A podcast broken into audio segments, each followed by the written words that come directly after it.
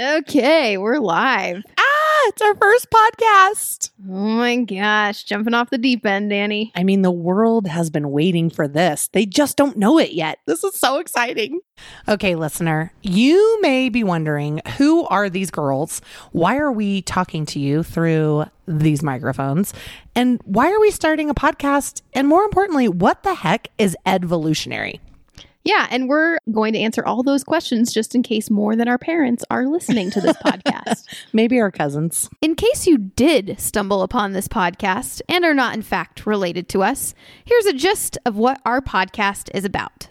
Hi, I'm Allie, And I'm Annie. And you're listening to That's So Edvolutionary, an education podcast where we explore what teachers, psychologists, anthropologists, and the latest thought leaders are saying about what we can And must do to transform learning environments so that every child has the opportunity to thrive in our world today. Annie and I each have over a decade of experience in classrooms And we are still teaching and testing out ways to make schools work better for children. and for the adults who support them. Join, Join us as we evaluate the evidence, Dig through the debates, bury bad ideas, gush over good ones, and build a roadmap for all teachers, whether at home, school, or in the community, to show what is possible. as we evolve our system of education Together.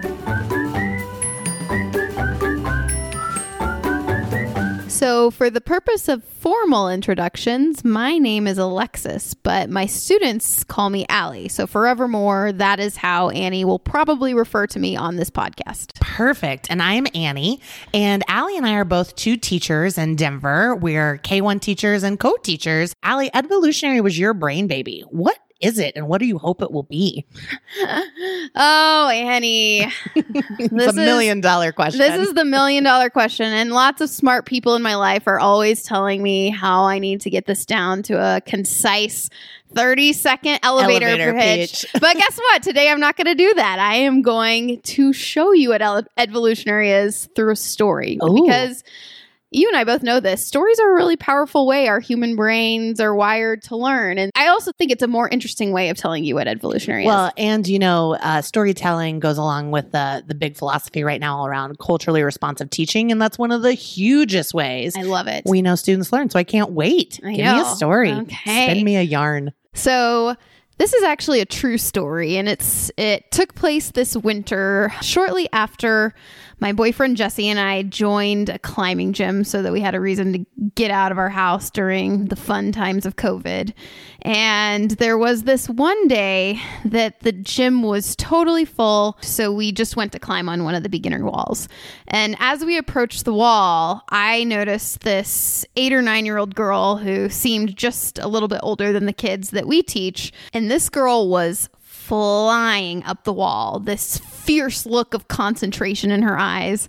And my first thought was, gosh, I would have loved doing it at that age. We had just gotten started and I was, you know, some days doing some that were like pretty impressive and some that were not so impressive.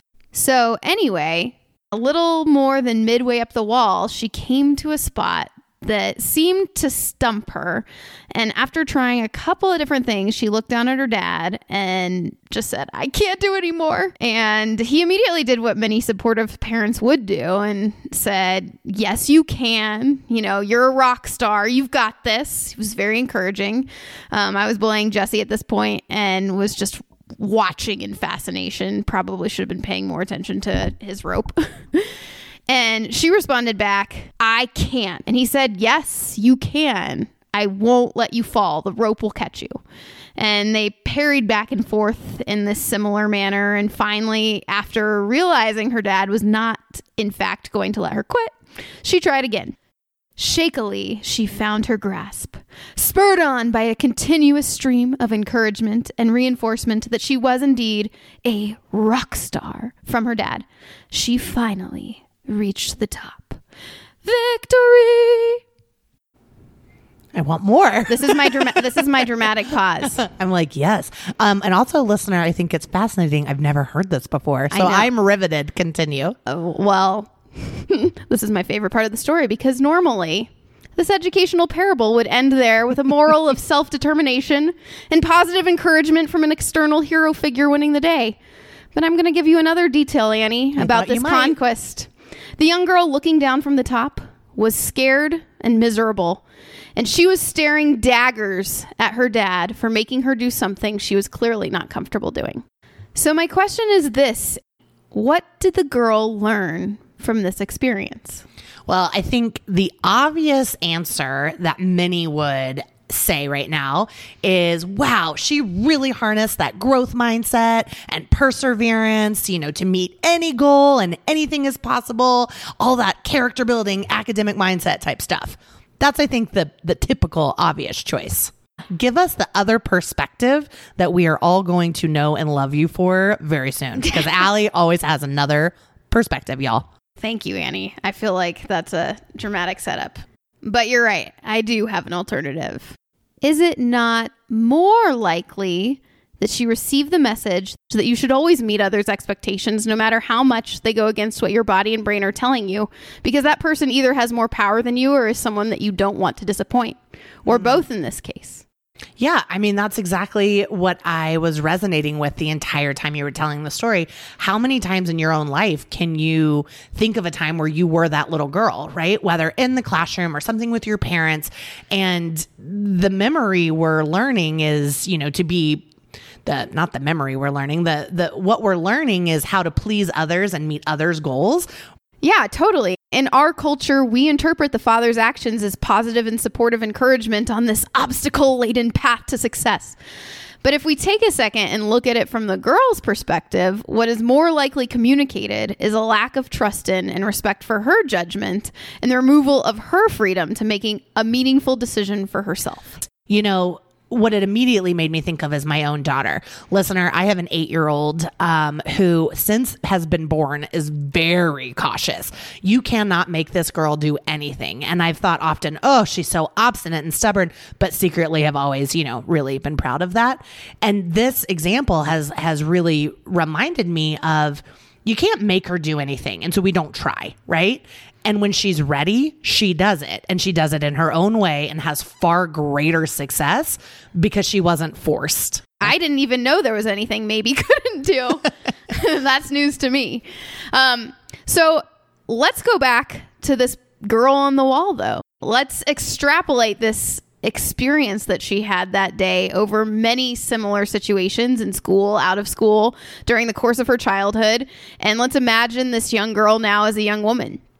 When she sees someone being mistreated or is asked to do something she doesn't want to do by someone she cares about or perceives as socially more powerful, does she trust her internal judgment that's saying no, even though adults throughout her life have reinforced her to abdicate it on command? Oh, that is just a terrifying thought because it's kind of lends to this culture of polite.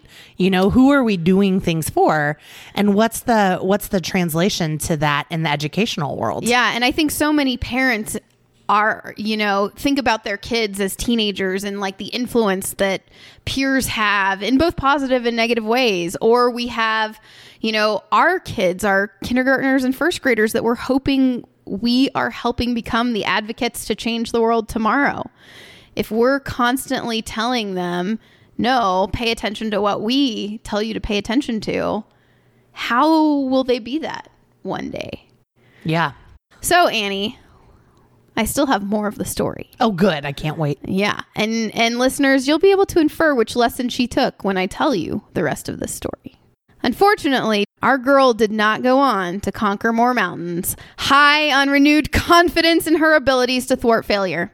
Instead, she awkwardly sort of fell, climbed her way down the wall mm-hmm. instead of rappelling in a dramatic rock star way, like I'm sure her father was hoping she would. And for the next 30 minutes, as Jesse and I made our way around the wall, we watched as a battle of wills between father and daughter ensued as he tried to coax her up other routes and she refused to go on past a certain point. I just like I can't tell you enough. I've never thought of it in this perspective before because I'm instantly thinking about the time my dad taught me to ride a bike, right? He pushed and pushed and pushed. I crashed the bike, broke my bike, broke my knee, terrible. I learned to ride the bike, but my memory is now how much I hated him for pushing me when I wasn't ready. Yeah. You just blew my mind a little bit. Please continue. So let's, because I think we deep down worry if we don't push our kids to go for the mountaintop, if we don't do this, will they ever make it? And so I want you to to think about this. Would that girl that I saw at the beginning with fierce concentration in her eyes, I mean, blazing with passion, have ever made it to the top of the wall? Yeah, if think, she wanted to. And I think and I think this like it becomes silly when you put it in that perspective because absolutely yes. a uh, thousand percent. If she wanted to do on Yeah. her own terms. And and in climbing, you know, the timeline is often determined by how confident you are in your foot positioning and the strength of your grasp and whether you've come to trust the rope. And God forbid the weather. Yeah, well, this isn't a this isn't a climbing gym, so it's a little bit more climate controlled. but I do think Annie that she had would have made it to the top, and then she would have tried the taller routes, and she would have continued to do harder things because that's what I did when I didn't have But not if somebody's trying to control her. Yeah. And we humans are wired to want to learn and master and get better. But now we're dealing in this story with a totally different girl who is frustrated, probably slightly humiliated.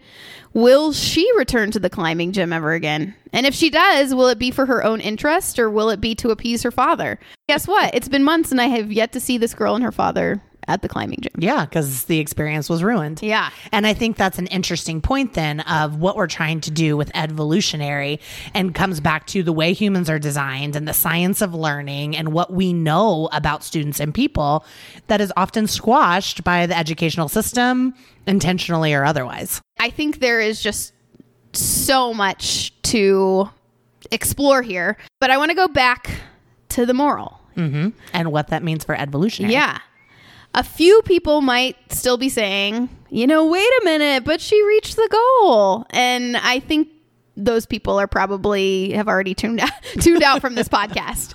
Because I think most of us at this point will feel empathy for the devastating robbery of the intrinsic motivation for climbing and the potential for real, satisfying future achievement that was taken from that girl that day when her dad unwittingly, you know, it wasn't his intention, Sure. substituted his will and his goals for hers. because the goal was not to reach that mountain. The goal is to become a climber and and and whatever that looks like. And for her, that entire opportunity was then robbed. Yeah, she met that day's goal, but not a life goal, perhaps. And maybe the goal is to reach the top. I love reaching the top as a climber, But that's But- your goal. but what makes us think there has to be some arbitrary Top. deadline or top deadline really on what the top is? Yeah, or when you should get there. Yeah. So Annie, I feel like you and I could unpack this story For and days. its ramifications for days. And I, I think there's a lot connected with things we will talk about in future episodes. But the point that I'd like to summarize now is that everything we do has consequences, both visible and invisible, short-term and long-term, positive and or negative. Intent is not the same as impact. And we drive far too hard as parents and educators in a given direction to not be examining the impact we are having. And you've spent a lot of time researching just this over the last couple of years. Yeah, I I have been really fortunate because I think as a parent and as an educator, when you are in in it completely, it is really hard to pause and see the forest for the trees. And so, over the last two years, just to give a little bit of background, I've had some time out of the classroom. I've had some funding to research these very things. And it is clear to me that many of the beliefs and practices that are cornerstones of our education system are contributing to many of the problems we see in our education system. And it's it's quite fascinating and I, I think this story is intended to illustrate how something we take for granted as how things are done causes consequences that we don't necessarily intend. And listener, Allie is really great at analogies. And one she talks about often is the band aid, right? Or the air freshener to mask the stink or the problems. And so I think that comes back to, again, the point of Edvolutionary and this tale is bringing home for us, Allie. Yeah, is we can't just add positive things onto the status quo. We must fundamentally examine and transform parts of it that we take for granted as how the world works. And so, Annie, thanks for segueing for me. that brings me to what exactly is Edvolutionary. This is the part where I'm going to try to get concise for all the people who are telling me I need to. Um, Edvolutionary is about evolution of our education system to align to the 21st century world we live in, obviously, duh. But it's more about revolution, toppling this conventional wisdom and traditional structures that undermine these very things that we are working so hard to achieve. It's about asking hard questions piecing together the answers from looking at a lot of different things and then building a new roadmap for educators based on the best possible evidence for what leads to human learning and thriving and freedom, I would say. So, listener, if you're interested in changing that status quo or just wondering what the heck that looks like in your role, then I think this is for you. Or if you're someone who works with kids and you're like, why is it this hard? Yeah, it shouldn't be this hard. It should be fun. Yeah, life is fun. Education is life. Yeah, it's kids not are preparation amazing. for future life. And so, Edvolutionary is all about understanding what are those things that we need to transform so that we can all live and thrive. Well, and Allie has said it beautifully quite a few times um, in our conversations. But, you know, this isn't just to inspire people, you know, like it's to ask those hard questions, is to use critical inquiry to think about what systems need to be changed and not just band aided, but what we can actually do to meet the needs of all of us in this 21st century. You know, listener, you might be wondering who we are and why are we even voices adding to this conversation. And so let's just spend a minute of, you know, giving a little gist of what our backgrounds are and just who we are. So you care to keep listening. Yeah. So Annie and I actually just met each other in the last year. Annie is a phenomenal K1 Thank you. literacy coach and educator. And in Denver Public Schools, there's this awesome model where incredible teachers have release time to go help other teachers be incredible teachers. And so there was time in her classroom, and I waltzed in and said, Hey, I want to teach math. And she was like, Cool. And then we discovered that we were educational soulmates. That's right. Forever. Yeah. So Annie and I uh, think very similarly. We're both big picture, love to learn, tons of ideas kind of people, but we've had very different journeys through education. And so I think it'd be fun to just kind of give you a little bit about that because it's it colors our commentary and our experiences in such unique ways. Yeah. I mean, I'll keep it really simple, but basically, I went to school for psychology thinking I was going to be a radio psychologist and quickly paths changed. I didn't have this big call to teaching like many people do. Of course, I, you know, taught my stuffed animals when I was in kindergarten like everybody did, but kind of just fell into my lap. And I ended up in this program um, through the Stanley British Primary Program here in Denver that was innovative before I knew what innovative was. And so I was exposed to incredible and teachers all in the Denver Boulder area that were leveraging play and nature and child curiosity um, versus, you know, designed curriculum and, and, and rote paths where students were allowed to create their own learning and teachers followed the curiosity of the kid. So that's where I started and then ended up in Aurora Public Schools with a principal who honored and valued those philosophies, sought me out from that program, and we worked together to see how that looked in the public sector in a school that was Title One, very high free and reduced lunch population. From there, we went to uh, expeditionary learning model, which has now followed the majority of my career. And when I left Aurora and came to Denver, I followed that same principle. So my experience has been what most would say innovative and not the norm, but have been fostered to support creativity and what is possible and what is right by kids. And that's all I've really ever known. Yeah, and Annie is an incredible educator. It's just magic to be in the same space as her. Hey, thanks, pal. And uh, I feel the same about you. Great. And Annie might not call this out about herself, but she won a National Expeditionary Learning Award. Uh, I don't Teacher of the year. teacher of the year. it Um, was 2018 though, so I've got to up my game. That was a while ago. yeah, well, that's why we're starting a podcast. And your experience was very different Oh than my mine. gosh, my experience was so different from Annie's. Although, like Annie, I went to college and was not drawn towards the education path. I was actually, I've always been interested in human behavior. So I started off thinking I too would be a psychology major, but everyone was a psychology major. So I switched to being a political science major. And then I realized that it was all about reading books about history and stuff that I would do without paying someone else to tell me to do it. So I switched that again and I became a PR major so I could graduate with with some skills. But I eventually found my way to teaching because I didn't like any of the things I was doing in the corporate world.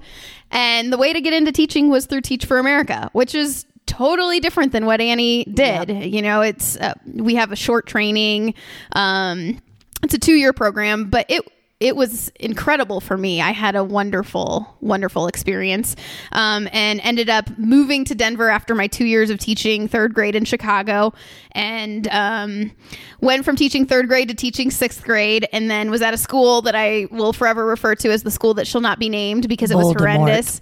yeah, you might hear about it one day. Um, and then found an expeditionary learning school that was just opening and went from teaching sixth grade to teaching first to looping up with my kids to second teaching fourth because they needed a fourth grade teacher, then becoming a math specialist for the school and teaching second through fifth grade. And so, oh boy, it's exhausting. So, yes. And so my experience was totally different in that I have had very little consistency over my decade long career and but have, dabbled in all the grades. Yeah. And I think what I lack in deep experience in one thing, I I have this broad perspective on what happens to a child as they go through our education system. And that has informed a lot of why I got into this Edvolutionary thing in the in the first place. Yeah. All right. Well, listener, our big outcome for this first podcast is really just to get you excited about what Edvolutionary is and who we are and why we're doing this. We acknowledge that we are very, very new, just little newbies to this podcast world. And so this is going to evolve and change, and hopefully you're along for the ride one of my biggest hopes for Edvolutionary, and I think it's such a cool name that maybe it will live up to this potential, Annie, is that I want this to be a movement. I mean, Annie and I have our area that we are experts in, but it, evolving our whole system of how we develop human beings is going to take a broad coalition of people joining together to do that. Yeah, and that goes back to the roadmap we hope to create to help educators with tangible ways to turn all of these ideas into action steps. Exactly. Okay, Annie. So now how do we wrap this thing up? Good question. And this has been Allie and Annie. this is Allie. And this is Annie. And you've been listening to That's So Edvolutionary. You say that so well. Thanks, pal. Now we just need some catchy music or something to play us off because, listener, we'll just keep talking forever. Join us next week and every week for another episode of That's So Edvolutionary.